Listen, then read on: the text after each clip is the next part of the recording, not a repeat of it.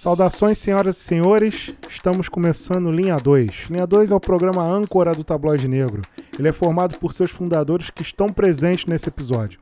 Nossa visão de su negros suburbanos vai servir de base para a condução dos assuntos. E por falar em pretos suburbanos, eu sou José Petit e hoje eu tô moreno. E tô aqui com meu amigo Cláudio. Eu tô me sentindo cauteloso hoje. E eu tô aqui com meu amigo Clayton. Hoje em dia, para ser negro no Brasil, não precisa ter pele escura, cabelo crespo ou outra característica de negro. Basta querer ser. Que isso, gente? Nossa, hoje ele foi resumido. É, nosso site é www.tabloidenegro.com. Nossas redes sociais estão identificadas como arroba tabloidenegro. E temos nosso grupo no Telegram que a galera tá entrando. E caso você tenha interesse em participar, é só solicitar o link através de nossos contatos que nós enviamos de boa para você. Link também tá lá no nosso Linktree, na nossa bio, né? E temos o nosso Apoia-se onde você poderá contribuir para o desenvolvimento da mídia tabloide negro. O endereço é apoia-se barra tabloide negro. O tema de hoje é polêmico, é colorismo. E chamo meu amigo Clayton para uma breve introdução sobre o assunto. Colorismo é discriminação pela cor da pele. Quanto mais escura for a cor da pele, mais discriminação a pessoa irá sofrer. Aí vem a dúvida: mas o racismo não é a mesma coisa? Bem, podemos considerar que o colorismo é um conceito criado a partir do racismo. Se o racismo é discriminação pela raça, neste caso a raça negra, o colorismo é uma das inúmeras consequências produzidas pela miscigenação entre europeus, escravizados, indígenas em terras brasileiras. E quando falamos de miscigenação, é importante deixar bem especificado que o termo mais apropriado é estupro, porque através do estupro dos brancos com mulheres negras indígenas, o resultado foram crianças de pele mais clara, com o passar dos anos, essas pessoas de pele mais clara se relacionavam com outras pessoas brancas e mais crianças de pele clara nasciam. De 1500 até os dias de hoje é fácil reconhecer vários tipos de tons de pele. E quanto mais clara for a pele, menos crespo for o cabelo, menos largo for o nariz, ou qualquer outra característica que não se aproxime dos negros que foram sequestrados do continente africano, escravizados no Brasil, maior será a semelhança com a raça branca. Então, com o conceito de colorismo, negros de pele clara tendem a sofrer menos discriminação do que negros de pele escura. Mas por que negros de pele clara são considerados mais privilegiados do que os de pele escura, já que todos são negros e negros no geral são discriminados? Por mais que negros de pele clara não usufruam de todos os privilégios disponíveis na sociedade racista na qual estamos inseridos, essas pessoas são vistas com mais empatia pela branquitude.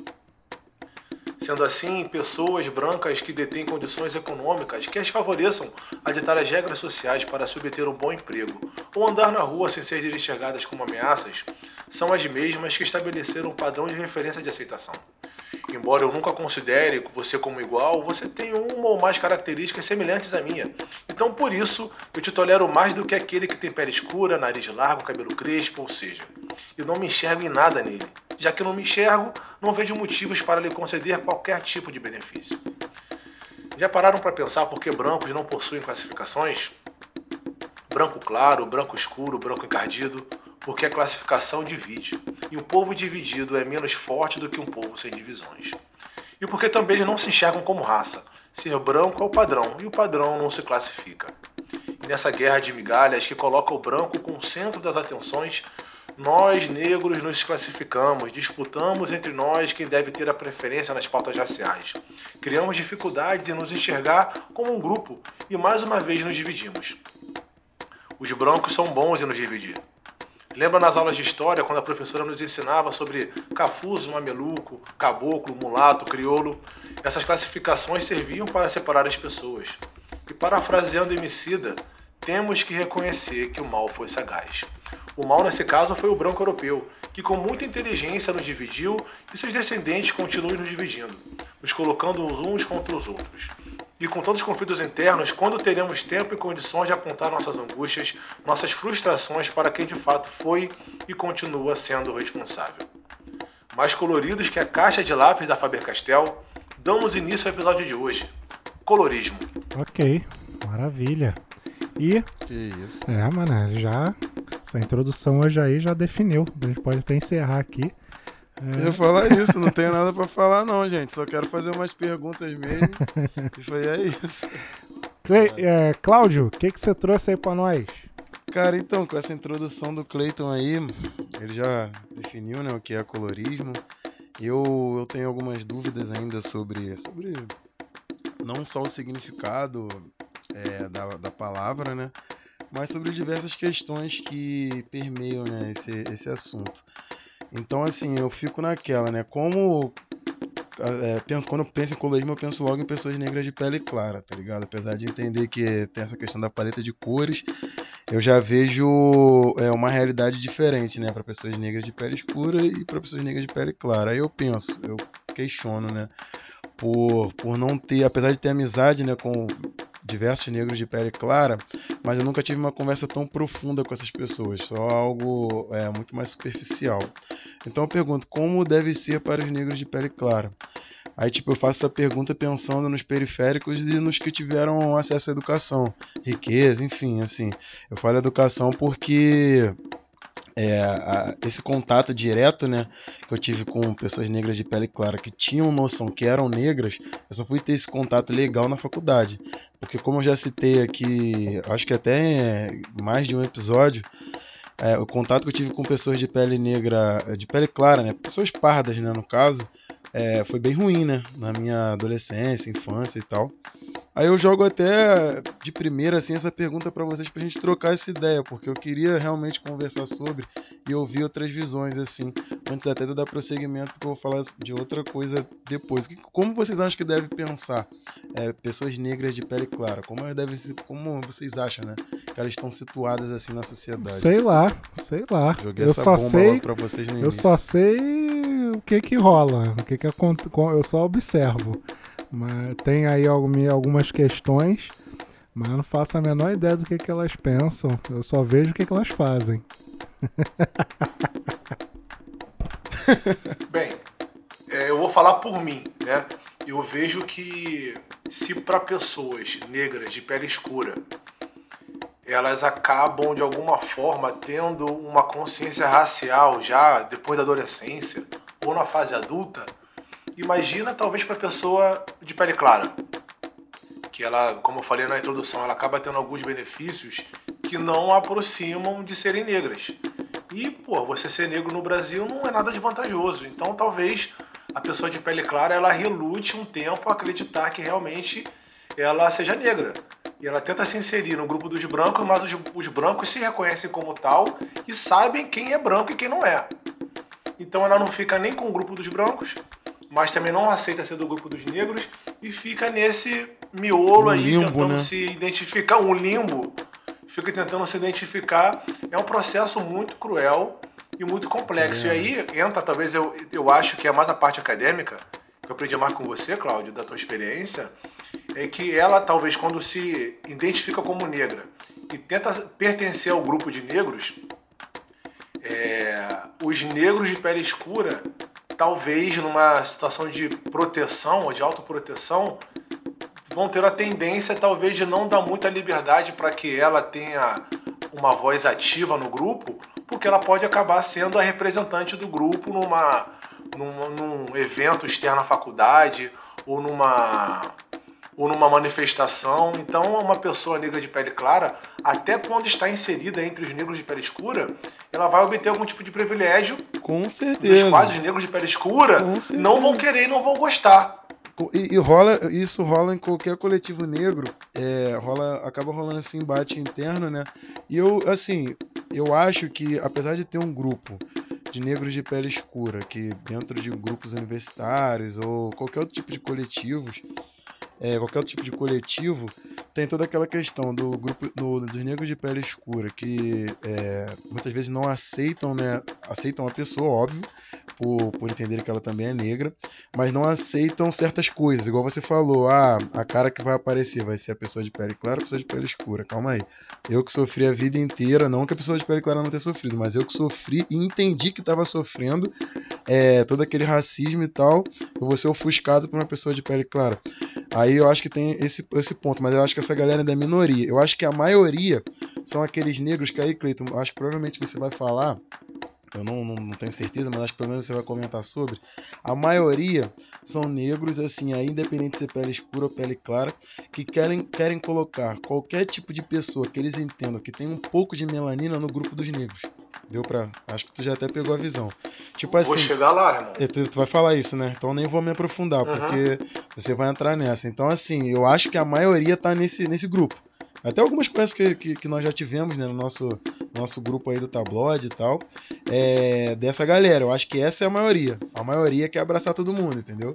Então, assim, voltando sobre essa questão do, do, do, desse limbo né, que o negro de pele clara acaba vivendo, eu acho que que deve ser algo bem doido, né? E o despertar da negritude, né? Porque assim, como você até citou, se para pessoas de pele escura, ou vou botar aqui, pessoas de pele intermediária, que tem um, um amigo nosso que ele tá aí nesse, nesse, nessa classificação oh. Não é muito escuro, aí, não é muito claro, mas, é, mas sempre foi considerado negro. Tipo assim, dá pra olhar pra ele, tipo, a vida inteira o cara foi visto como negro, né? Tô brincando. Mas assim, eu acho que é, esse despertar, né, que pode ser, pode ter sido demorado para as pessoas que sempre foram consideradas negras, que existe isso, né? Pessoas que é, dentro da família, da própria família, não eram consideradas negras e passaram a ser quando conseguiram se entender, né? Como negras. Então eu acho que esse é um processo louco. E, e é aquilo, né? A pessoa também, quando começa a entender que é negra, ela vem muitas vezes muito mais é, feroz do que aquela pessoa que ou se acha, né, mais é, combativa, feroz do que aquela pessoa que sofreu racismo a vida inteira. Racismo que eu digo não velado, ou escancarado. Petita pode falar sobre isso, que eu sei que ele é meio bolado com esse bagulho aí. O quê? É eu não. Da galera, eu não. Da, não peida não, irmão. Da galera que quando se descobre, se entende como negra, chega querendo chutar a porta de uma forma que, assim, tá, tá nós quatro, nós, tá eu, você, o Cleiton e mais três pessoas super claras, tá ligado? Negras, mas pele muito clara que, sei lá, pro policial pode muitas vezes nem passar como branco. É, nem passar como negra. Aí a, pessoa, aí a gente tá lá tomando a dura geral quietinho, aí o revoltadinho, a revoltadinha lá quer discutir com o policial, tá ligado? Tipo isso. Não, isso não pode acontecer com a gente, não sei o quê. Só que nós sabemos como a polícia age, tá ligado? A gente sabe que se a gente discutir com o policial, a gente pode morrer ali no local e vai ficar por isso mesmo. Então, assim, eu acho que, que rola um, uma questão de privilégios, já entrando também nessa, no ponto do, do preterimento. Quer dizer, hoje eu, eu conheci a palavra é, preterição, não conhecia essa palavra. Eu só usava preterimento, mas hoje eu conheci preterição. Não tô ligado, não. É, é tá, existe, existe. É a, a, entre o privilégio, né, que é a pessoa de pele clara, ela é, ela tem, né? Ela, ela acaba usufruindo né, desse privilégio a vida inteira. Também tem a questão de ter sido preterida a vida inteira também, né? Porque ela não tinha olho claro, a pele dela, querendo ou não, pensando em pessoas brancas, era escura. Então é um limbo total, né?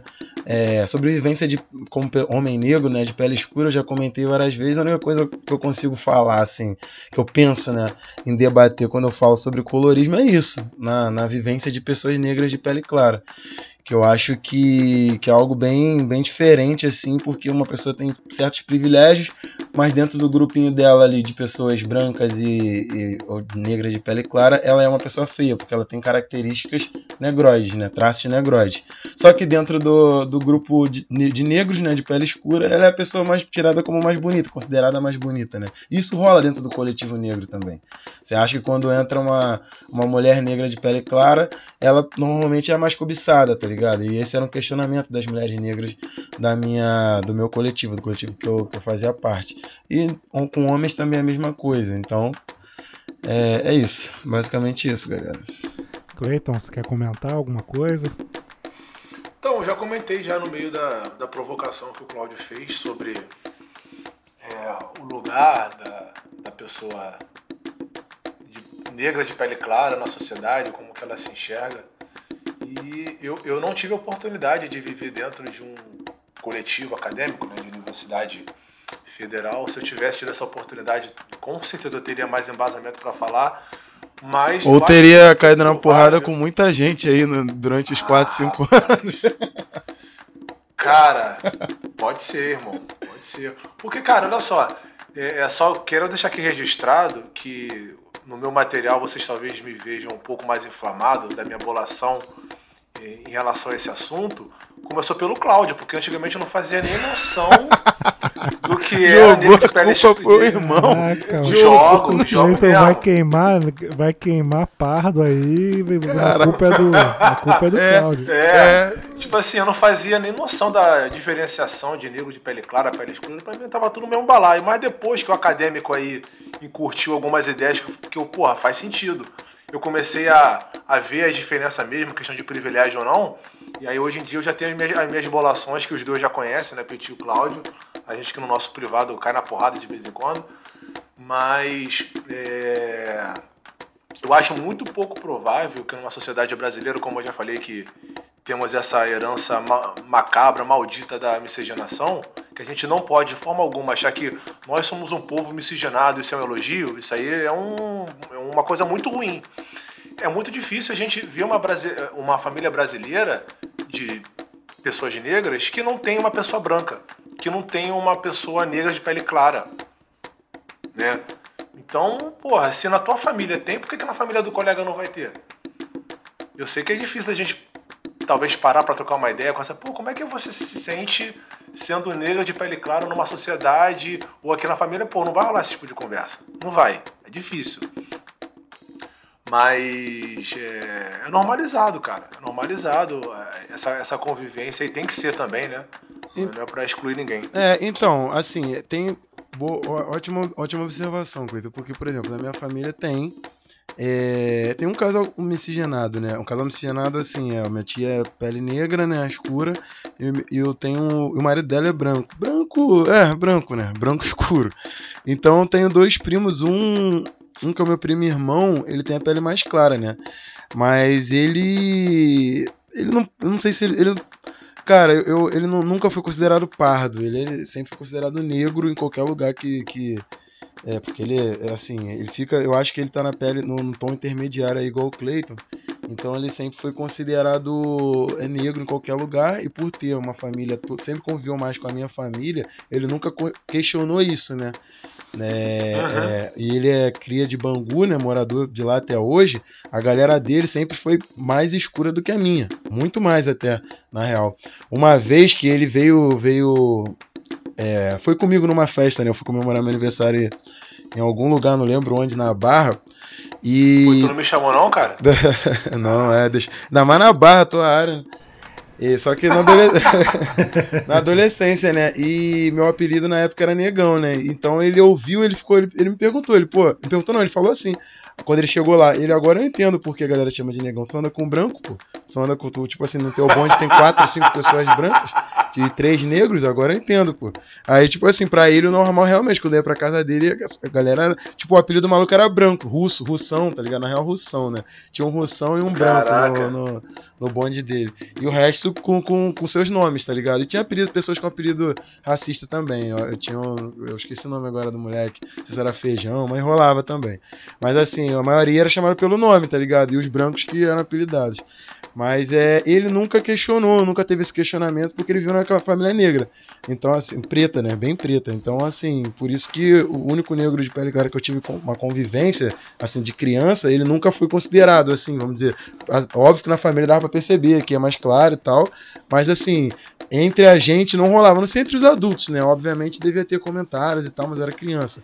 Mas eu e ele, assim, não tinha esse esse lance forte, porque como eu falei, ele tava ali no intermediário, ele não chegava a ser o, a- o pardo, né? Aquele podia ser confundido até é, nos anos 90 com uma pessoa branca, por exemplo. Que isso, gente. Eu acho que vocês estão com uma visão muito superficial do. do- acho que vocês estão julgando muito. É, Cara, esse lance aí do despertar da, da negritude, né? É, Tem uma galera aí que desperta bem tarde, né? E, e desperta bem tarde, mas quer compensar o tempo perdido, né? E aí começa a reivindicar certos protagonismos que às vezes acabam até me incomodando, né? É, é muito chato, né? Receber aulas de racismo de uma pessoa mais clara que eu, né? É muito chato, mas né? fazer o que, né? A gente tem que ficar juntos aí na, na luta. Então, de vez em quando eu fico um pouco incomodado com pessoas mais claras que querem me ensinar vivências de, de racismo. né? Quando eu não preciso de doutorado porque eu sou a ciência, né? Aí, nesse assunto, Sim. né? Com certeza. E aí isso me incomoda um pouco. É... Ainda mais, ainda mais quando essas pessoas é, têm uma formação acadêmica que automaticamente lhe dão, elas têm um, um acesso a livros, né? A teorias, a conceitos que, pô, eu acho totalmente de, é desproporcional uma pessoa branca, no meio de uma conversa, aí não tô nem falando negro de pele branca, não. Eu falo pessoas brancas mesmo. No meio de uma conversa, elas perguntam, mas vem cá, você sabe o que, que significa pacto narcísico da branquitude? Você já leu o, o livro do Kabenguele Munanga? Porque, cara, você não tem que me falar isso. Eu posso te falar isso, é diferente. Eu posso te falar isso. Agora você querer me dar uma aula sobre racismo, sobre negritude, mediante ao livro que você leu, e você nem vivencia isso no, no dia a dia, é de uma, é de uma prepotência absurda. Né? É, eu, eu acho que é, aí também tem conflito de geração, né? Nós agora observamos, né, felizmente, né, como nós já falamos até em episódios anteriores, felizmente tivemos avanços graças aí ao sistema de cotas, presidente Lula tal, Dilma, tivemos as cotas, os negros entraram na, nas universidades, com isso houve ali o, o, o esse processo aí de é, é o pessoal se ligar, aprender, desenvolver, né, as, que, as nossas causas, né, e aí nós temos agora aí gerações novas que estão reivindicando, né? Só que tem uma galera aí, né, que tá reivindicando e tá cagando regra em pessoas mais escuras. Eu acho que essa, essa galera que tá estudando, que tá desenvolvendo, que tá colecionando título, tá colecionando é, é, título aí com relação à negritude, cara, tem que pensar duas vezes na hora de, de bater de frente com alguém mais escuro, né? que, que você vai ensinar? Você pode ter todos os doutorados, os títulos aí, mas. Entendeu? Né? E aí a gente acaba caindo até naquela história também do laboratório. Né? Você fica. É, é, você fica achando que o cara, por não ter aquela, aquele título, aquele, aquele diploma, aquela coisa, você acha que aí ele não tem mais, ele não pode ter protagonismo, e às vezes não tem, acha que não pode ter, nem ter participação na discussão, né? E aí começa a tratar o cara como rato de laboratório, né?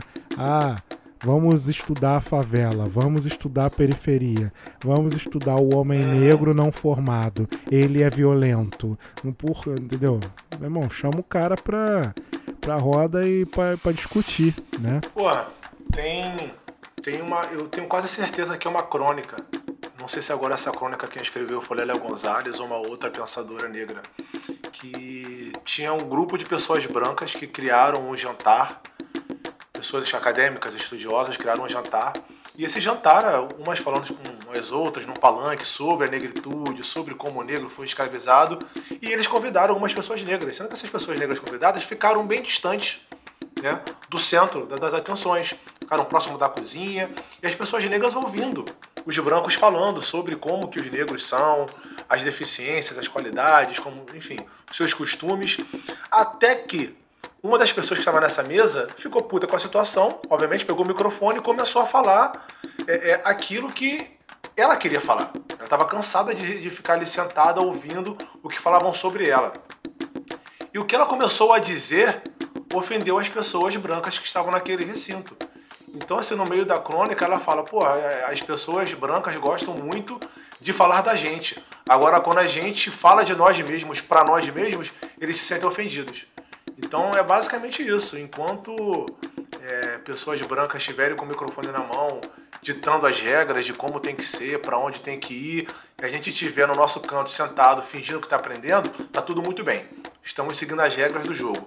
Agora, quando um de nós ficar puto, pegar o microfone e falar: não, calma aí tu já deu teu showzinho, agora marca um 10 aí que é minha vez de falar. Ah, mas pô, não precisa disso. Vocês estão muito violentos. Espera mais um pouco, pô. A escravidão foi, foi, foi há mil anos atrás. Vocês podem esperar mais mil anos. Então eu vejo que a gente já passou desse tempo de ficar esperando. Então a gente já tá pegando as próprias rédeas aí, tá contando a, a nossa história da forma como a gente acha que tem que contar. Ok. A minha questão é só essa, né? Tem uma galera aí que desperta na negritude, desperta de forma tardia. Não tem problema nenhum despertar de forma tardia, eu também demorei. Mas desperta e quer compensar cagando regra. Aí esse é meu único problema aí é, com, com essa galera aí da pele. A galera negra da pele mais clara, né? Muito chato ter que, por exemplo, aí eu vou citar nome porque aí já. Esse aí eu seguro a, marimba. É muito chato ter que ouvir o criolo me ensinando a ser negro. Entendeu? É muito chato. Pô, aí é sacanagem mesmo. Aí é Entendeu? é brincadeira. É. Aí, é brincadeira. Foda. Entendeu? Então, só pra vocês terem uma noção aí. Pode continuar, Cláudio. Não, era isso, mano. Era isso, minha, minha. Não, com relação ao seu material de privilégios e preterição. Não, então, é o você meu. Já abordou? Meu... Já abordei, já abordei. Ah, então eu vou falar, que eu pensei que você tinha ainda mais coisa para falar. Não, Cara, não, essa meu... questão da preterição. É, na minha opinião, isso aí é, é o, é, o princip, é a principal treta, né? Do. do é a principal treta entre negros de pele clara e negros de pele escura, né? Que as negras e os negros de pele clara são os padrãozinhos e aí os negros de pele escura acabam ficando aí preteridos, né? Isso gera aí uma certa revolta também, que contribui para a bolação da galera. Eu acho que é, um, é, o, é o maior combustível, é a preterição, né? Você vai num evento, né, e tem uma tendência a escolher as, as de pele mais clara, né? Aí aceita quem quiser, nega quem, quem tiver aí disposto a negar. É isso, irmão. Mais, algum, mais alguma coisa, Cláudio? Você falou aí do como deve ser para negros. Como é que é o esquema aí? Ah, você perguntou isso também, né? Você foi uma pergunta, mano. Meu material ah, tá. é isso aí, já foi. Eu abordei os três tópicos. Ah, sobre, tá. sobre os privilégios, foi o. Eu só eu quis colocar que, assim, é um limbo, né? A pessoa vive num limbo. Ela tem privilégio por uma parte, mas também é preterida por outra, entendeu? É basicamente isso. Só depende do grupo, né? Tipo, Sim. alguém já até tinha comentado, né? Por ter a pele clara e ter características negroides. Cara, eu vou, vou dar um exemplo aqui. Ao meu ver, que para muitas pessoas pode até não ser, mas para mim é uma pessoa negra de pele clara, que é a Beyoncé, tá ligado? A, é a rainha do R&B, braba, eterna, mulher brabíssima, não tô discutindo isso, mas eu, eu acho que ela é a personificação desses privilégios, digo na questão de aparência, entendeu? Ela é o que uma mulher linda, assim, não tô discutindo isso, mas ela é, é, é a, a mulher perfeita para ser colocada como bonita para pessoas negras e pessoas brancas brancas. Ela é uma pessoa negra com a pele clara, pensando é, numa, numa, numa comparação né, entre negros de pele clara e escura. Ao meu ver, ela, tem pele clara. Ela tem os padrões, né, os traços, alguns traços negroides, é, traços de, de mulheres negras, né, traços de, de pessoas negras no caso, e tem a pele compatível aceitável para pessoas brancas, então a cor né, da pele. Então, para mim, ela, ela, é personificação desses, desses privilégios. E acredito que também na época de infância e tal, ela deve ter é, sido preterida também por ser negra, né, principalmente nos Estados Unidos. Mas aqui no Brasil, uma Beyoncé brasileira teria, ao meu ver, muito mais privilégios até que nos Estados Unidos, né? E seria a personificação também dessa, dessa perfeição aí, né? Que agrada os dois grupos, no caso. É, a Beyoncé tem até um vídeo muito bem feito, se não me engano, foi produzido pelo Saturday Night Live, é, que mostra quando a Beyoncé se tornou negra, né? Ou pelo menos os brancos passaram a considerar a Beyoncé como negra. Verdade, teve isso. eu teve acho. Isso. É, aquele álbum Lemonade, ela falando que ela tinha o. Mas é porque lá tem um lance de birracial também. Né? Isso aí é meio confuso. Ah, tá. Porque assim, negra Entendi. ela sempre foi, entendeu? Mas lá tem o. Assim, é pessoa de cor, né? Lá, lá nos Estados Unidos, é, hoje em dia eu entendo melhor uhum. esse termo. É a pessoa de cor, é birracial. Alicia Keys, por exemplo, também. É. São pessoas que vivem na comunidade, são negras, né? São pessoas negras, né? Consideradas negras, aí são uma discussão que rola lá, mas também tem essa questão de ser birracial, de também se considerar birracial. O, o Tiger Woods, cara, Tiger Woods, né?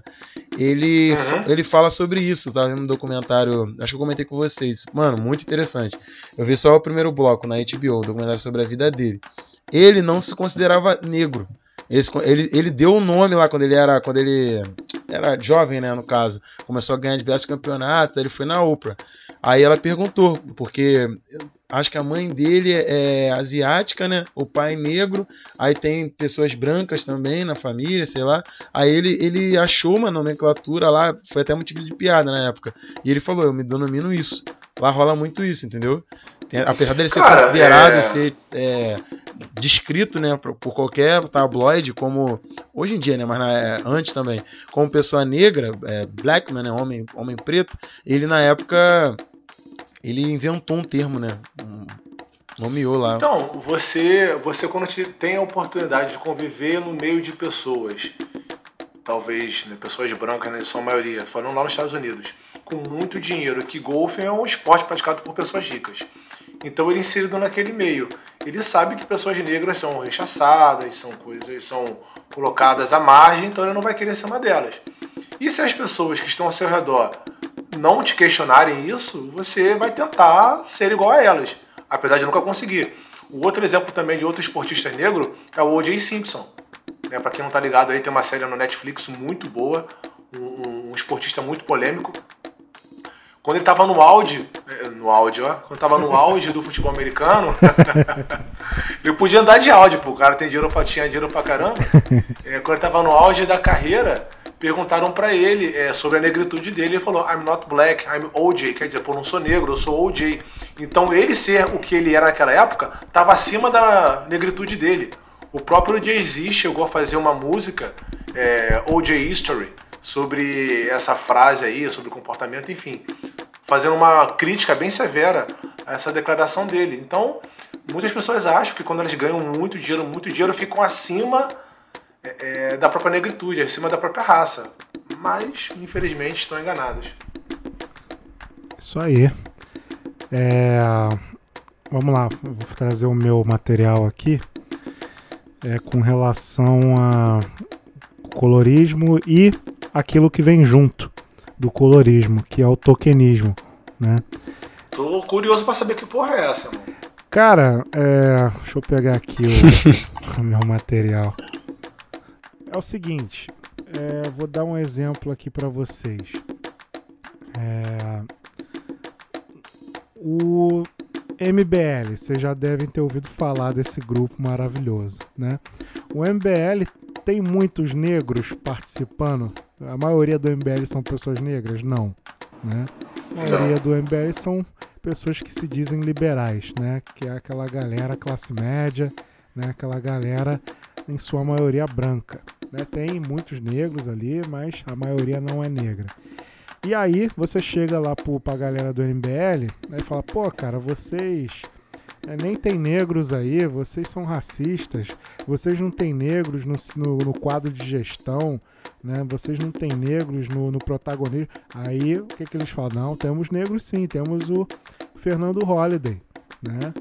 Aí você fica assim, caraca, eles têm um negro, mas eles usam esse negro para dizer que tem negros. Né? Não estou dizendo que é o caso do MBL, não, tá? Sinceramente, eu, hoje eu já nem sei, né? Antigamente eu achava isso, mas hoje eu já não tenho mais certeza, né? E também não posso afirmar, né? Porque não tem nada para provar. Mas tokenismo é quando você pega ali, por exemplo, você pega ali um, um, uma, um representante da, de um grupo minoritário ou minorizado, né? E para dizer que tem, para você não sofrer ali a acusação de ser racista, de ser homofóbico. Tem lá sim, sua empresa, né? Ah, sua empresa, todo mundo é homofóbico. Não, minha empresa não. Eu não sou. Na nossa empresa a gente não, não comete homofobia, não. A gente tem até esse pro funcionário aqui. O famoso tem até amigos negros, né? É, isso aí. Então você é o. Em algum, no Porta dos Fundos, eles chamam de pretinho ostentação, né? É, o episódio era numa escola de, de ricos, onde iam expulsar o único aluno negro. E aí os pais entram em desespero porque não, não pode expulsar ele não, porque ele é o único negro da escola. Como é, eu não posso perder. Isso aí é do, do Porta, Porta, dos Fundos. Sim, do Porta dos Fundos. Eu vi. Né, eu não posso perder o meu pretinho ostentação. Então o tokenismo é isso, né? E aí, por que, que eu tô falando do tokenismo? Porque sempre quando rola, sempre não, né? Sempre é muito pesado. Mas muitas das vezes aí, quando vai rolar uma política inclusiva aí numa empresa, né? Quando rola essa inclusão, coincidentemente, os incluídos são a galera da pele mais clara, né? Coincidentemente isso acontece, né? E isso aí você encontra em vários setores, né? Ah, temos um negro sim. Você vai ver o negro, aí é negro estilo, né? O, o sei lá, estilo o, o crioulo, né?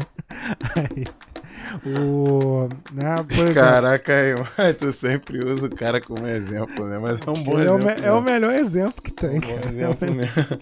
É o ne ah, tem negro sim, vai ver quem é o negro. É o, é é negro tipo Diogo Nogueira, né? Tipo assim, tá ligado? É, é pessoas negras assim. Pô, Diogo Nogueira não é considerado negro, não, cara. Pois é, Nem né? Pra ninguém, pra eu acho. Pois é, né? Não, acho que pra, pra ninguém. Se tu falasse aí... Zeca Pagodinho, aí é. Mas o jogo Nogueira. Pois... Não, aí a gente já, tá, já vai ter problema aí. Aí, né? aí, aí, tá vendo? já vai ter problema. Peida não, irmão. Mas nesse balaio também tem a Anitta, pô. A Anitta também é. ela pode ficar negra quando ela quiser. Aí ela vem, aí vem outro termo, né? Que é a afroconveniência, que é negro quando convém, né? E aí já ouvi né, que o Diogo Nogueira é negro. Né? E aí eu não, não vou nem questionar, né? Até porque o pai dele é negro, né? Mas, que também tem lá suas questões, né? Mas é, não, não, não vou entrar nesse, nesse lance aí. Mas o que eu quero mostrar é que no, quando rola o colorismo, rola também o tokenismo, né? E acho que um, um grande exemplo que eu posso dar é a medicina na, da UFRJ, entendeu? Vai lá, eu, eu, eu, sempre convido as pessoas a irem lá na UFRJ, né? Pega lá as turmas de, dos últimos períodos, né? E procurem os negros, né? Vocês vão achar? Vão achar. Mas vai ver lá a tonalidade lá, vai ver quem são esses negros cotistas, esses negros maravilhosos. Vai lá que saem tabelando. Vai lá ver quem são. Né? Geralmente é negro de pele clara, né? Às vezes nem negro é e tá lá como cotista, né? E aí é, esses processos aí, ah, vamos botar vagas para negros, não sei o que, sempre cai no colorismo. Vai botar o negro mais claro, porque é mais agradável, é melhor para ser recepcionista, é melhor para para é mais, ter uma aparência, boa aparência, aquilo que se pedia na década de 80, 90 nos currículos, né? Boa aparência, né? Era para analisar essas questões aí. Então essa é a minha minha crítica barra denúncia. Vocês têm algo a comentar? Cara, sobre essa questão do tokenismo aí que você falou, é, o, é a parada mais comum que existe, né? É, principalmente hoje em dia, né, mano? É, pensando em, em, grandes empresas e tal, até o que a gente estava conversando sobre o, o, comentário lá do, do, do, doidão lá do Maurício Maurício Souza, né, sobre o lance do Monark também. Agora a, as empresas ela meio que tem tem obrigação né, de colocar pessoas negras no time, né? Muitas têm hoje em dia o a área ali de, de o setor né, de diversidade, né, diversidade e inclusão, então volta e meia aparece aí vagas, aparecem vagas é, de emprego e tal nessas empresas para pessoas negras, né, e tal, para minorias, só que a gente não sabe quem entra, né, se realmente entram pessoas pretas, mas esse lance do token, mano, sempre tem que ter, né? Isso aí é a parada mais, ve mais velha, não, né? Porque eu acho que é recente, né? Essa preocupação de ter uma pessoa negra, é, LGBTQIA, no, no, nas empresas ou então no seu grupo. Mas sempre rola. Tem que ter aquele ali de estimação, né? Igual tu falou do, do MBL. é, é, aquele de estimação, porque eu não sei se tem um ou mais, se tem mais de um, né, no caso, tem o Fernando Holly, né? E eles podem realmente falar que tem um cara preto ali, porque é, é verdade. Mas ele tá servindo, é, como é que eu posso dizer aqui? Tu, você até citou, Petit, é pra vitrine, né? Ele tá ali pra, pra, pra rolar aquela camuflagem, então é algo que, que sempre que, que, sempre vai. Agora, a partir de agora, né? Dos últimos tempos, né? Vai rolar sempre. A gente vai encontrar. Se você for pegar um banco aí de, de fotos, pessoas negras, sempre tem aquela mina lá que. Que a, a galera que eu não posso dizer o nome sempre usava a foto dela. Uma pessoa negra de pele clara. A gente tinha que pedir pra, para colocar pessoas de pele escura no bagulho. Já rolou também em rappers, por exemplo, esqueci o nome de um agora, me falha a memória. Mas ele teve que chegar pro, porque quem produz o clipe são os produtores, né, no caso, selecionados.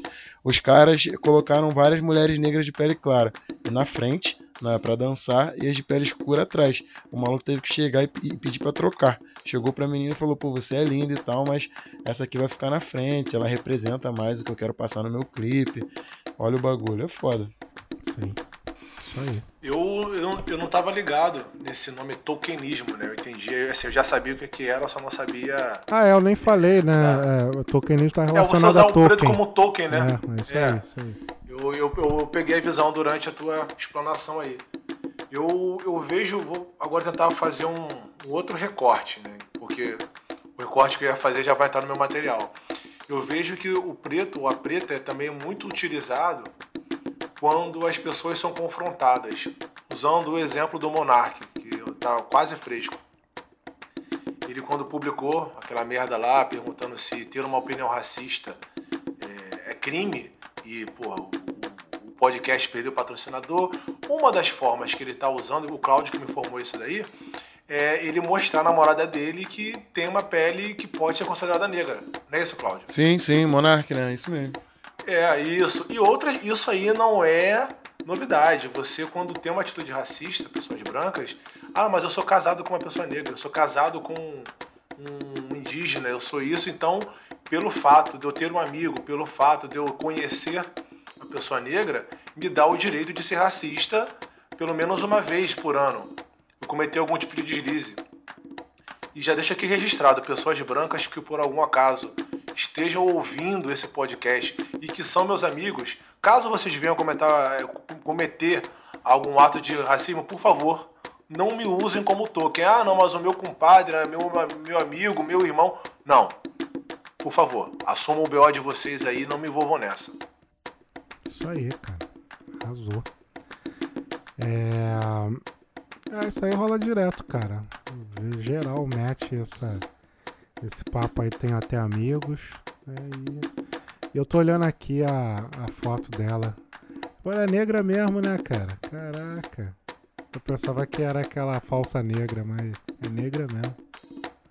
Ou vai ver filtro, né? Não sei. Mas é isso, cara. Mais algum comentário aí sobre essa questão do tokenismo e do colorismo? Não. Não, não, só isso, cara. Então, Cleiton, manda ver. É, vamos ver o que vocês deixaram. Vocês já falaram pra caramba, né? Ver se eu consigo agregar um pouquinho mais. E você não.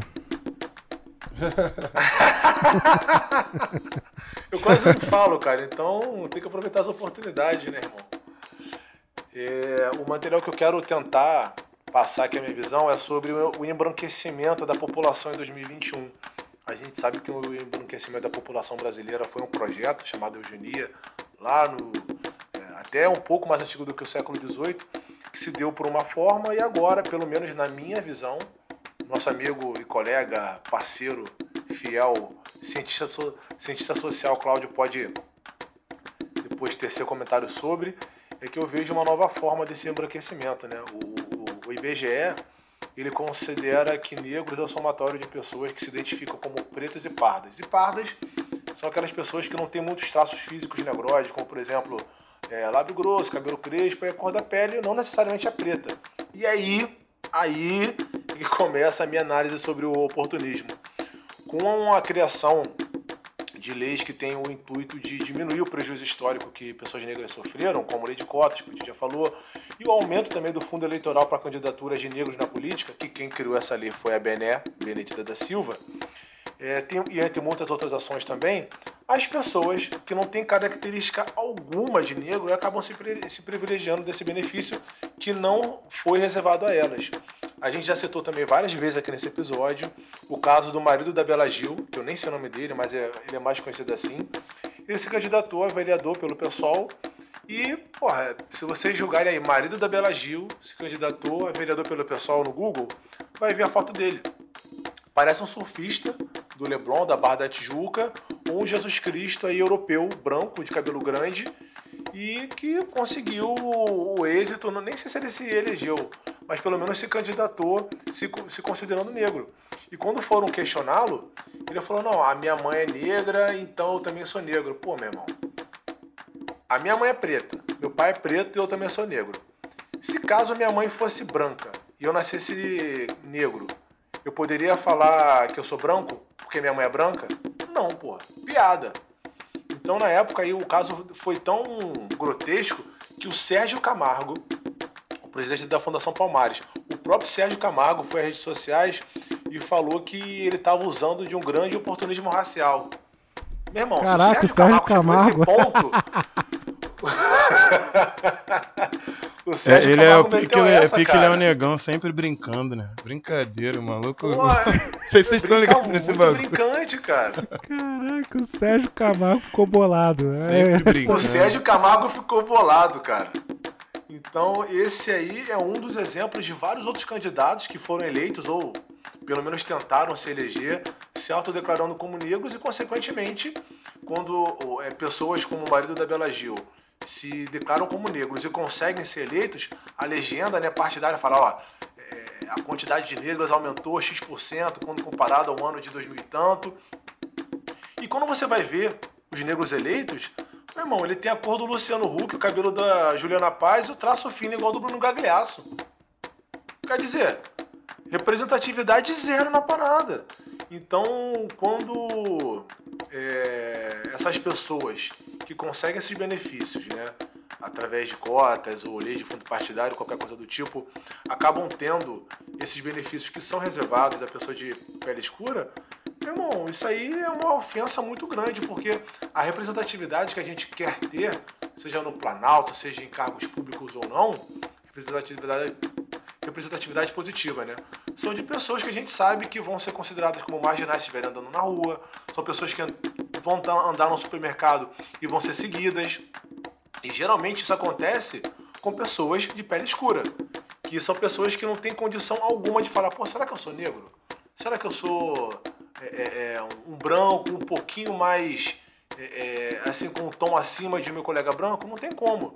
A gente também já comentou aqui algumas vezes, eu não sei se a gente chegou a levar isso pro ar, mas que tem um estigma muito negativo sobre essa, esse conceito de ser pardo. O Cláudio que fala muito isso, né? Esse conceito de ser pardo. As pessoas acham que pardo é envelope. E isso parte das pessoas que têm pele escura. Tipo eu, é, eu, eu sei que eu não tenho um tom de pele igual ao do Cláudio, né, do Petit. Eu tenho um tom de pele mais claro, vamos dizer assim, um tom de pele marrom. Mas eu entendo que se me enquadrarem ou se eu me enquadrar como pardo, para mim não vai ter caô nenhum. Mas agora, tem pessoas de pele tão claras, tão claras, tão claras, que e de pele clara que não tem cabelo, vamos dizer assim, que não tem cabelo liso, mas tem um cabelo crespo ou tem um cabelo cacheado, que estão agora lutando para ser negra. Quer dizer, quer se declarar como negra, a sociedade nunca a enxergou como negra por algum motivo, talvez pelo fato de receber algum tipo de benefício numa faculdade, igual o Petit falou, através de cotas ou através de mais tempo também na, na televisão para ganhar algum cargo político, elas querem se passar como pessoas pretas. E é o tipo da representatividade que as pessoas estão comprando. Quando eu vejo uma matéria falando, ah, é, a quantidade de candidatos de 2020 subiu 40% quando comparado a 2021. Pô, vai ver as pessoas, cara. Então, quando a gente verifica no IBGE é, que 56% da população do Brasil é formado por pessoas negras, pô, será que a gente consegue dar um zoom nisso? Será que a gente consegue ampliar um pouquinho mais para saber ali se realmente essas pessoas negras não são negros igual o marido da Bela Gil? Ou se são negros com tom de pele igual ao do Cláudio? Então, assim, é algo que me, que me preocupa e para mim o embranquecimento da população em 2021 ainda está em curso. Ainda está em curso. Eu tenho mais alguma coisinha para falar, mas vocês podem ter seu comentário sobre o que eu falei. Cara, então, eu vejo um pouco, eu vejo de forma diferente, assim, o lance que você falou aí, por exemplo. É, eu, eu, como eu já comentei várias vezes, a questão de ser pardo não, não é vergonha, não deveria ser vergonha. É, mas só que eu enquadro pessoas pardas realmente como negras. Por exemplo. Concordo. É, por, por exemplo, você falou do marido Concordo. da Bela Gil. É, eu, então eu entendi errado. Eu achei que você estava colocando como se existissem pessoas pardas que não fossem negras.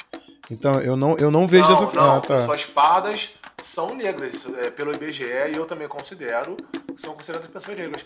Porém, tem pessoas de pele clara, de cabelo não crespo, um traço fino, que estão falando que são pardas Isso. se enquadrarem. Agora entendi. Pra, que negras. são pessoas brancas, e para mim são isso. pessoas brancas. É isso, só é que, isso aí. Só que aqui no Brasil existe o branco brasileiro. Branco, vamos botar aqui em, em aspas, né? De pele escura, vamos botar assim, dentre os brancos.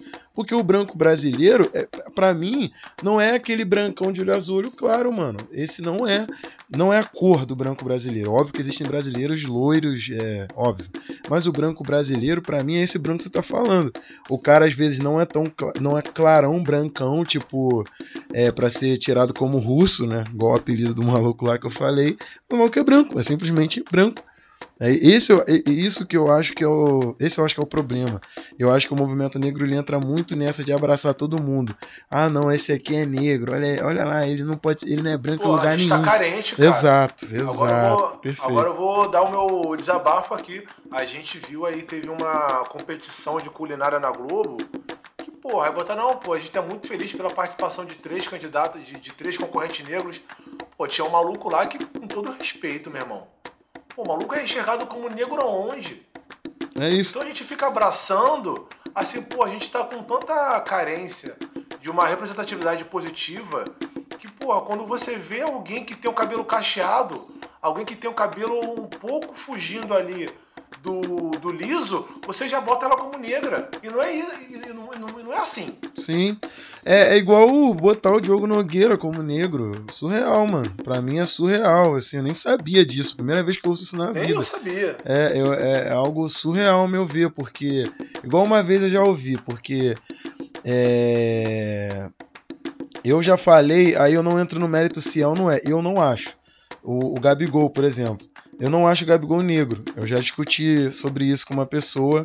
Pronto. Não, não... Negrômetro foi ligado, galera. Vamos lá. Negrômetro exato, foi ligado. Exato. Vamos agora começar exato. Não, mas. Eu, eu, vou dar o meu Abre argumento. O Vamos lá, irmão. Eu vou dar o meu argumento, o porquê de eu não achar o Gabigol negro. Aí a pessoa falou, pô, mas se o Gabigol tiver no tomar uma dura, não sei o quê, o cara, olha como ele. Olha, é, vamos ver se a polícia vai deixar ele passar, como ela vai agir com ele. Eu, mano, pro Gabigol ser considerado negro, ele tem que se fantasiar demais. O que, que tem, o que para mim é se fantasiar? Não que ele não possa fazer, se o cara é cria de favela, algo do tipo, gosta de fazer fé, maneiro, mas ele tem que se fantasiar para também para ser considerado negro. O que é se fantasiar? Pintar o cabelo de louro, ele tem que fazer o disfarce do jaca igual o moleque. Se ele quiser com cabelo preto, como ele aí também o, cara pode falar que tá se fantasiando de branco, mas eu acho que não, que eu acho, acho que é o normal dele fazer, que, eu, que eu, como ele sempre se portou na vida com cabelo, o cabelo dele não é crespo, o cabelo dele ele consegue fazer reflexo tranquilamente no cabelo. Ele com cabelo preto, com a barba feita, ele passa tranquilamente como sertanejo, mano. A galera compara ele com o Dilcinho. É, é, é, é sério. É verdade, a galera passa, é, fala que ele é idêntico ao Dilcinho. O Dilcinho é negro também, então.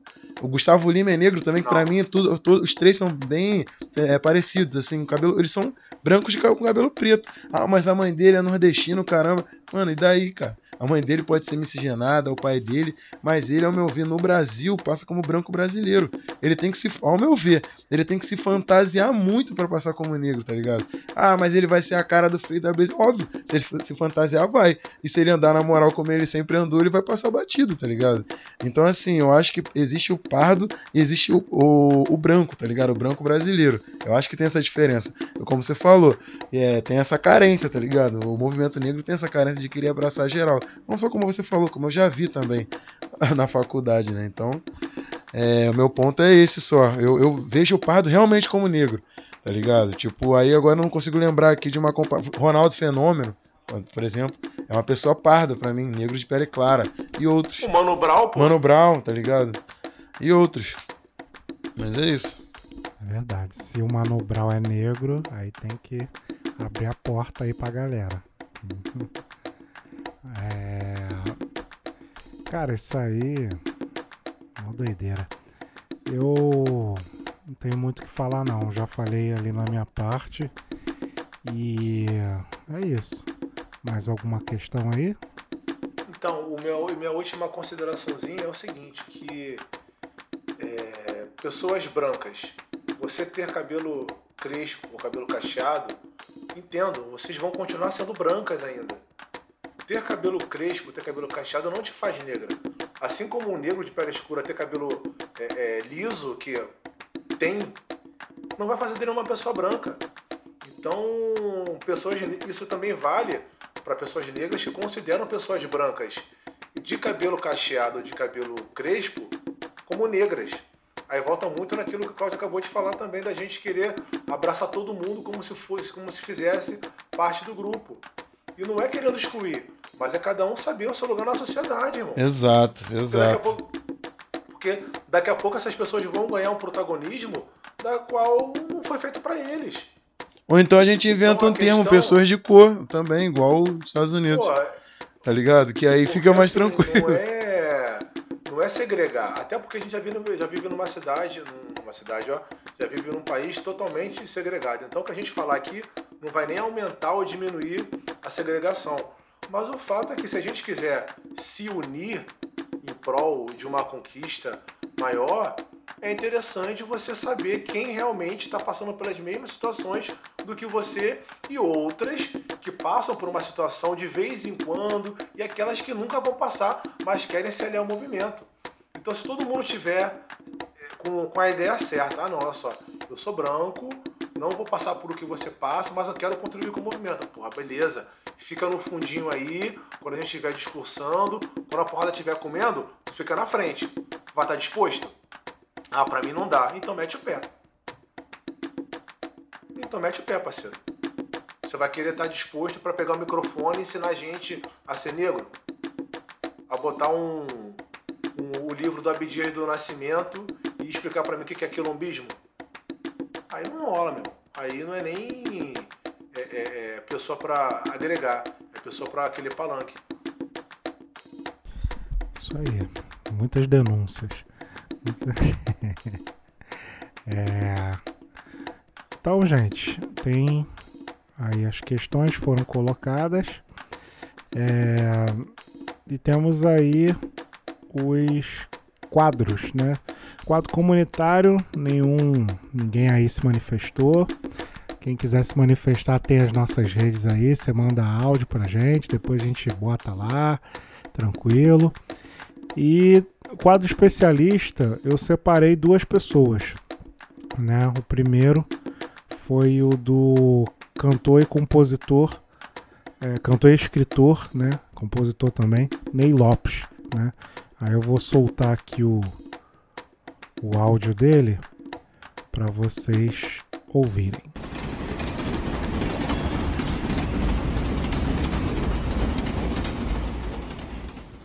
A questão da, de dizer, ah, você é mais claro, então você não é, não é negro.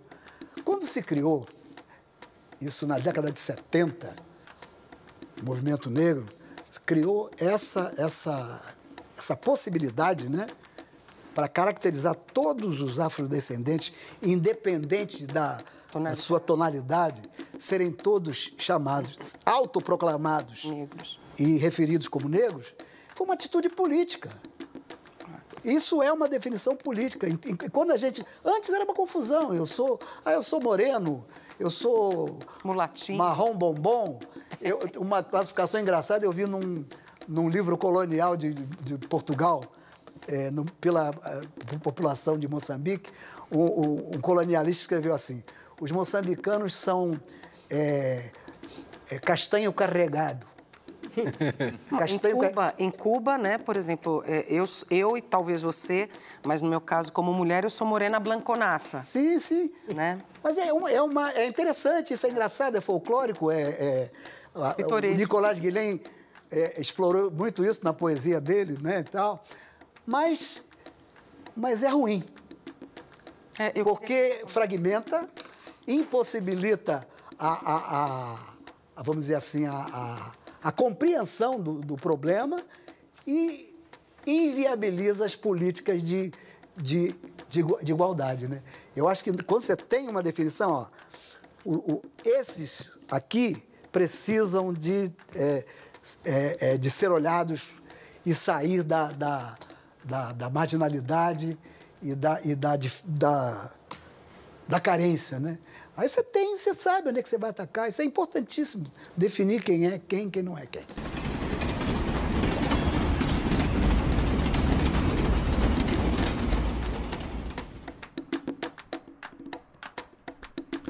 Só isso. Aí foi a declaração de Ney Lopes. Vocês têm algum comentário? Eu, eu vejo que tem um, uma questão geracional muito envolvida, né?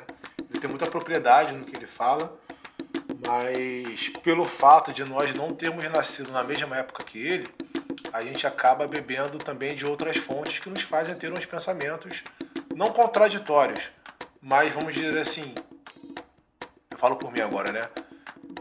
É que foge um pouco do que ele colocou aí. Ok. Cláudio, tem alguma coisa a dizer? Não, não, cara. De boa. Nada não. E, para finalizar, temos a especialista Sueli Carneiro, que dispensa apresentações. Vamos apenas ver aí o. Chama! Chamar o oráculo.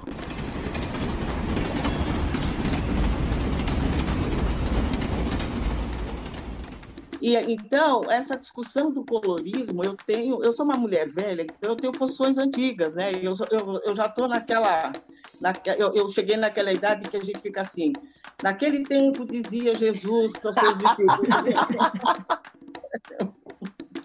então, o que, que eu tenho para dizer?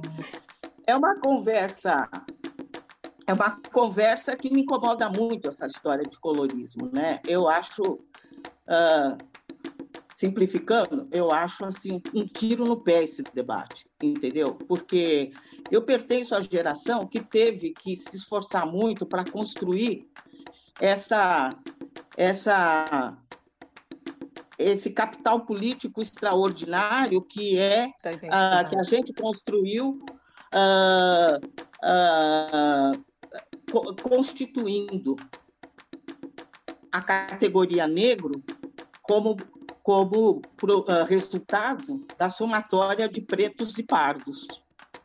Isso foi um esforço que exigiu um trabalho mesmo de engenharia política, um esforço acadêmico extraordinário, envolveu toda uma, uma, uma vasta produção uh, uh, sobre as desigualdades raciais uh, no Brasil, uma vasta, extensa produção desde a década de 1970 em diante sobre, tu, to, so, sobre a similitude de, de, de, de, condições socioeconômicas compartilhadas por pretos e pardos e, e o tamanho do fosso existente entre esses dois grupos e o grupo hegemônico branco, a grande distância, o gap está aí, sempre esteve aí. Você tem uma maioria de pretos e pardos com, com características socioeconômicas similares. Sim, uh, absolutamente assemelhados. Uhum. Né, absolutamente. Que, que nos autorizou a propor essas duas categorias como a formadora, a, a constitutiva do, do grupo negro, e lá em cima a hegemonia branca. Então, o que quando nós uh, uh, introduzimos esse debate do colorismo, em que, que a gente uh, entra nessa disputa de, de, opor mais claros a mais escuros, eu acho que nós estamos retornando a, a, aquele ponto onde se estabeleceu a nossa crítica a esses modelos de partição da nossa identidade, né? não apenas em mulatos, pardos, uh, todo uma, uh, já, se chegou a, a, a, ter, num determinado momento, o, o censo chegou a ferir, acho que 138 diferentes classificações que as pessoas se davam, more, moreno jambo.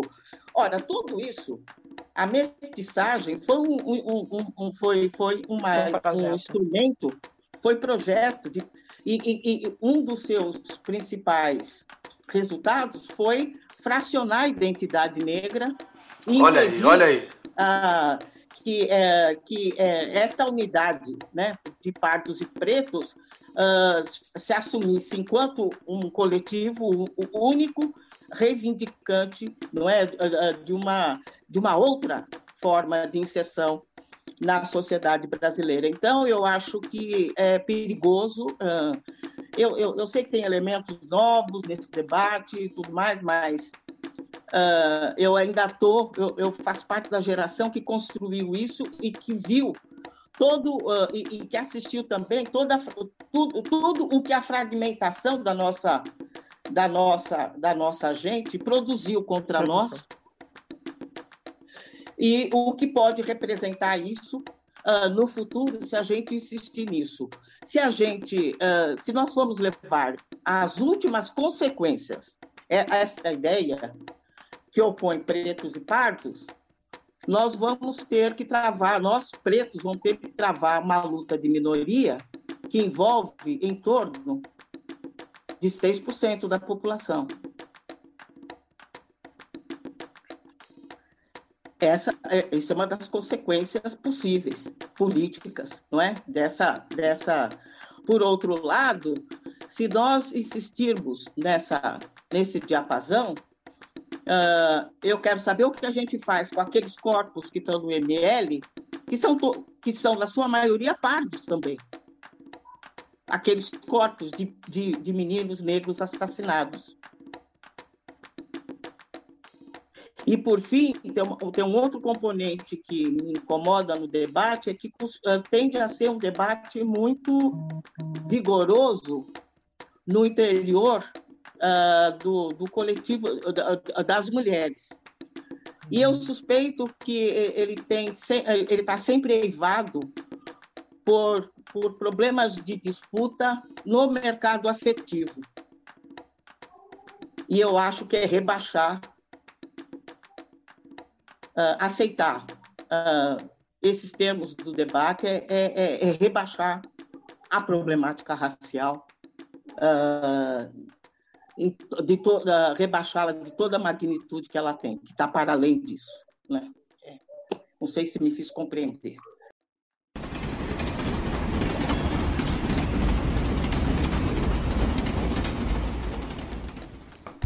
Tá aí, gente. O papo tá dado.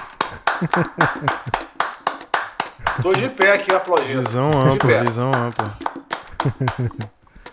Cara, aí o Brasil. Na... Fala, vai lá, Petit. Não, acho que em seguida, eu não sei se foi de Jamila ou se foi a, a Flávia Oliveira que falou para bom entendedor, meia palavra basta, um negócio assim. Não, um pinga é letra. Um pinga é letra, é, é, é, isso aí. Isso, isso aí. É. Mas fala aí. Pô, eu coloquei aqui no. Liguei a TV, né? Coloquei aqui no jogo do Grêmio apareceu o Hulk aqui. Jogador Hulk. Aí eu fiquei pensando, eu, pô, mano, agora com esse, com esse, eu falei esse texto, com esse áudio aí da Sueli, né? O vídeo tá no YouTube, né, ô Petit, se não me engano. Tá Fala, fala pra galera, é, quem quiser ouvir de novo, quem quiser assistir também, porque é legal. É um papo, né, bem, bem completinho, assim, tá Sueli, Djamila e outros que eu não consegui reconhecer.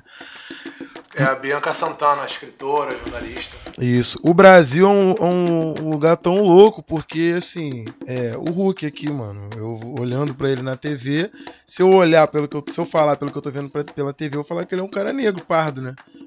pele parda e o cara negro. Mas onde que o, o Hulk é paraibano, tá? Pra quem não sabe, até o até tem no Instagram uhum. dele aqui pra olhar. É, Hulk Paraíba. Hulk Paraíba, exatamente. Na Paraíba, por exemplo, será que ele. Eu não conheço, né, gente? Quem for paraibano aí pode até falar é, com propriedade. Como é a classificação? Eu já fui na Paraíba, né, João Pessoa. Eu não vi pessoas negras, assim que eu lembre, né? É... Só que aí eu também não lembro se tinham pessoas, na real, pardas, né? Não vi pessoas pretas, pra falar, né? Então, assim, como, qual, é, qual seria a classificação do Hulk? Numa vida inteira, tá ligado? Meio doido. Eu olhando aqui a foto, olhando pro cara, eu posso falar que ele é pardo. Mas sei lá, mano, ele aqui com cabelo grande, cabelo do maluco é liso, tá ligado? Lisão. Aí, mano, o Brasil é um lugar muito complicado, só isso que eu queria comentar. e isso, ele tá de parabéns, como sempre. Isso aí. Sempre. Pô, em relação ao que a Sueli falou, te cortar aí, rapidinho. Tranquilo. É, eu, eu fico feliz que, pelo menos, assim, boa parte da introdução que eu, que eu falei foi basicamente na linha que a Sueli Carneiro falou também. Mas eu sou uma pessoa que é muito contraditória. Ao mesmo tempo que estou falando sim, estou falando não e vice-versa. Cláudio e Petit já estão acostumados com isso. é, na, na introdução, eu falei que realmente a intenção de pessoas brancas no início, até hoje em dia também, é fazer essas classificações com o intuito de nos dividir. Cafuso, mameluco, crioulo, mestiço, mulato, agora você separar negro de pele clara, negro de pele escura. Isso faz com que a gente dividido, a gente crie demandas por grupos separados e não crie uma demanda só. Então, o que a Sueli Carneira falou, que ela é de uma época que a divisão era pretos e pardos, e assim a gente tinha uma demanda só para fazer as reivindicações, totalmente legítimo, e eu concordo com ela. Se nós tivéssemos uma união um pouco maior, sem tantas classificações, é, a gente talvez tivesse mais condições de conseguir mais benefícios. Porém, a segregação existe, a gente não pode negar. Né? E a segregação existindo, nós temos que estudar realmente quais são as, as implicações que isso vai ter na sociedade. Se a gente fechar o olho e fingir que não existe é, diferença entre negros de pele clara e negros de pele escura, a gente vai estar tá se enganando. Exato. E talvez quando, e talvez quando chegar lá na frente, a gente vai lá para trás, pô, a gente não tratou disso, cara. E agora a gente já está numa fase tão avançada que se a gente for tratar, vai descredibilizar todo o movimento. Então, se lá atrás a galera talvez não partiu desse princípio que era totalmente correto, é porque as demandas sociais e raciais eram outras. Lá a gente estava querendo ter espaço, a gente estava querendo ter um lugar de fala, a gente estava querendo ter um local para atuar, que o Abdir do Nascimento criou o teatro, o teatro Experimental do Negro. A gente estava querendo ser intelectual, que Lela Gonzalez também conseguiu esse local, junto também com o Sueli Carneiro. Hoje em dia, felizmente, com a democratização do acesso à informação, a gente tem esse podcast para falar, a gente tem o YouTube para se comunicar. Então, as nossas demandas, as nossas querências são outras. E o mundo se atualizando, acaba que a gente vai partindo também para outros conceitos. De novo, galera, concordo com tudo que a, que a Solis Carneiro falou. Porém, é, é, eu só abro um, um pouquinho o leque para essa parte do colorismo, que é um livro do qual também a Djamila Ribeiro está escrevendo, que eu acho que é necessário sim a gente debater. Ela está escrevendo em homenagem a Letícia Parks. Né? olha aí, olha aí. Eu, eu fico um pouco incomodado com a galera que usa sobrenome de, de personalidades negras, mas tudo bem. É, cara, é, eu acho que chegou a hora Assim, não agora, né, que a gente tá num governo neofascista, né? Aí vai, a tendência é bagunçar tudo. Mas quando quando o Lula assumir, né, que ele vai assumir, todo dia eu tô rezando para para ele conseguir se candidatar. É, todo, e sobreviver. Todo dia, sobreviver, todo, dia, então. todo dia eu rezo para ele conseguir se candidatar. Aí depois eu rezo para ele conseguir disputar. Aí depois eu rezo para ele conseguir vencer e para conseguir permanecer, entendeu? Todo dia, então, tô, tô rezando por isso. E caso isso tudo aconteça, né? Eu já até declaro que eu tô abandonando a política, porque eu já gastei todas as minhas energias, mandingas para esse retorno aí da democracia. Mas vamos lá. É, o que, que eu tava falando aqui? Ah, tá. Quando o Lula assumir, eu acho que chegou a, vai chegar a hora da gente dar um, uma atualizada, uma aprimorada nesse censo aí do IBGE.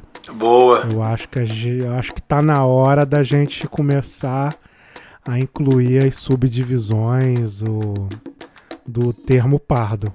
Pardo claro, pardo escuro, sei lá, alguma coisa desse tipo aí. Porque. Pô, Tentaram cara, facilitar, mas continuou confuso, né? Porque antigamente não tinha, né? Não tinha nome. Aí a galera, igual o cara, o primeiro falou Ney, sei lá, né? Ney Lopes. O que ele falou é verdade. Antigamente o IBGE a galera falava o que era, né? Ah, o que vocês consideram? A Sueli Carneiro falou isso aí. Falou também, né? Falou também. Mais de 130. Isso, é verdade. É, Moreno Jambo. Isso, que, isso, isso mesmo. Ela que falou, isso mesmo. Isso mesmo. É, aí fizeram o Pardo, o Pardo deu uma ajudada, legal, só que tá rolando essa brecha, né? Aí é o que eu sempre volto a dizer, a, a, a brecha nas cotas, né? A galera branca que sabe que é branca e usa o Brasil, a brasilidade, né? Pra met... A seu favor. A seu favor. Pra, é isso aí. pra meter que. Pra meter que é não branco, né? Porra, mas vamos lá também, galera. Pessoa assim, racializada hoje em dia, o termo acadêmico. Não sei se vocês conhecem. Hum, não, Pessoa... conheço não. não. Ah, então mais um, mais um ensinamento aí que eu ouvi outro dia. Você também não conhecia, não.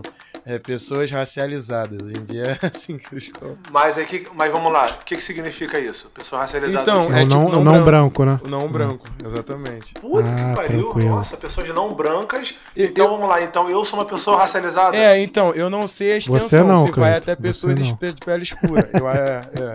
É, é, Mas olha só, exato, aí, é aí já começa, aí já começa a minha problemática. Aí já começa a minha problemática. Tá questionando então, a academia, meu irmão? É, pô. Tô, tá tô mesmo. meu lugar de fala.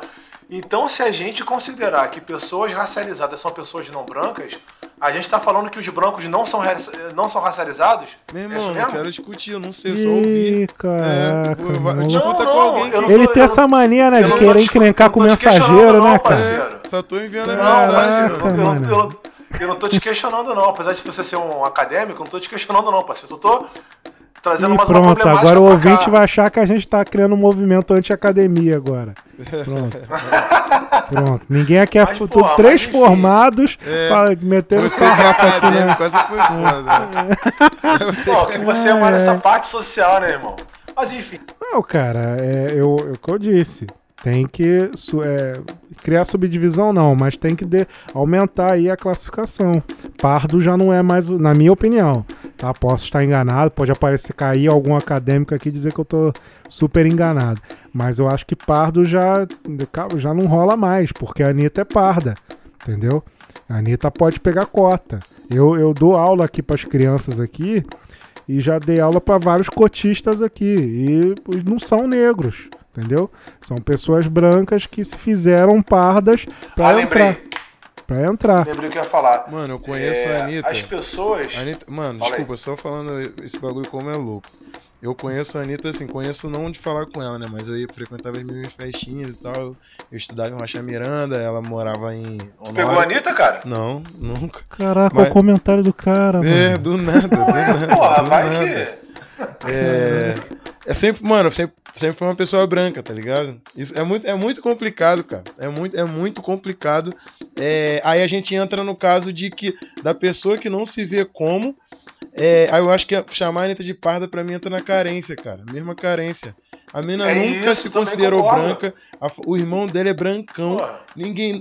A, a, quer dizer, a mina nunca se considerou parda, a mina sempre se considerou branca, sempre foi vista como branca, lida como branca. O irmão dela é branca, é branco. Tipo assim, por que, que ele é parda, cara? Porque a gente. É isso que eu tô entendendo. É, é o lance falou. da carência, tá ligado? não, é, é, Eu tô falando do lance da carência. É porque hoje em dia a gente. A gente ah, não. Se ela sempre foi considerada. Então, vamos, vamos falar. Então tá errado. Então o que é ser pardo, então? O que é ser, ser ter a pele clara? Aí porque chega essa pessoa nunca que eu queria assim falar, na vida, nunca. Nunca teve nenhum problema. Aí, tipo assim, aí não, porque ah, a gente tá olhando aqui, eu no degradê, a cor dela não tá branca, não. Então, beleza. Então, tipo assim, o bagulho tá no degradê, não tá na vida, não tá na, na no parentesco, não tá em nada. Mesmo exemplo que eu, que eu falei do do, do Gabigol, tá ligado? Uma pessoa que nunca foi considerada negra, tipo, ah não, porque aqui hoje a gente chegou num ponto que dá pra entender que ele não era branco. Pô, mas teve a vida de branco, tipo assim, hoje nós tá tirando a máscara aqui, ó, porque tá ligado? Vou arrancar aqui da tua cara. É igual aquele. É, as duas faces. Esqueci o nome agora do Nicolas Cage do. O maluco troca de rosto. Tipo assim, não, agora que a gente entende que você é negro, vou puxar. Pô, mano. Pra mim é, é muito complicado, cara. Mas fala aí, Cleiton esse questionamento aí que você falou sobre por que, que, o que é ser pardo. Cara, a gente não aprende o que é ser pardo. O IBGE lançou o pardo aí e meteu no meio dos pretos, juntou com preto e pardo e virou negro, beleza. Mas a gente não aprende isso na escola, a gente não vê isso nas mídias explicando o que é ser pardo. Eu tenho um tom de pele marrom, eu sou pardo, beleza. E a pessoa que tem um tom de pele mais claro que o meu, ela vai ser parda, vai ser parda clara, parda escura, porque ela não pode ser considerada como preta. Não pode. Mas e aí? Pessoas pardas que são lidas como branca podem ter o mesmo direito que pessoas pretas? Então essa falta de informação proposital faz com que haja é, é, essa, essa confusão aí do que é ser pardo ou não. Porque é o seguinte, quem é preto não tem dúvida, irmão. Quem é preto não tem dúvida. Você, por mais que você não se considere preto, o Cláudio Petit ou eu, irmão, as pessoas vão, vão te considerar. Você não tem direito de, pô, será que eu sou branco? Será que as pessoas me confundem? Não, não, não tem essa. Agora, as pessoas que não têm um tom de pele tão escuro assim, não vão querer ter uma cor de papel, de papel pardo, igual as pessoas falam, que eu também não, não concordo muito. Então eu creio que a falta de informação necessária e precisa ainda reforça esse, esse limbo que as pessoas ficam. Ok. É, e com isso, gente, a gente acho que a gente pode encerrar aí. Tem mais alguma coisa aí que vocês queiram abordar? Não, negativo. Então, é com isso, encerramos aí. Hoje é dia 3 de, 3 de novembro. Estamos gravando esse episódio sobre colorismo e agradecemos a você pela audiência. E até o próximo episódio. Valeu, gente. Até mais. Valeu, valeu, é nóis. Valeu, um beijo.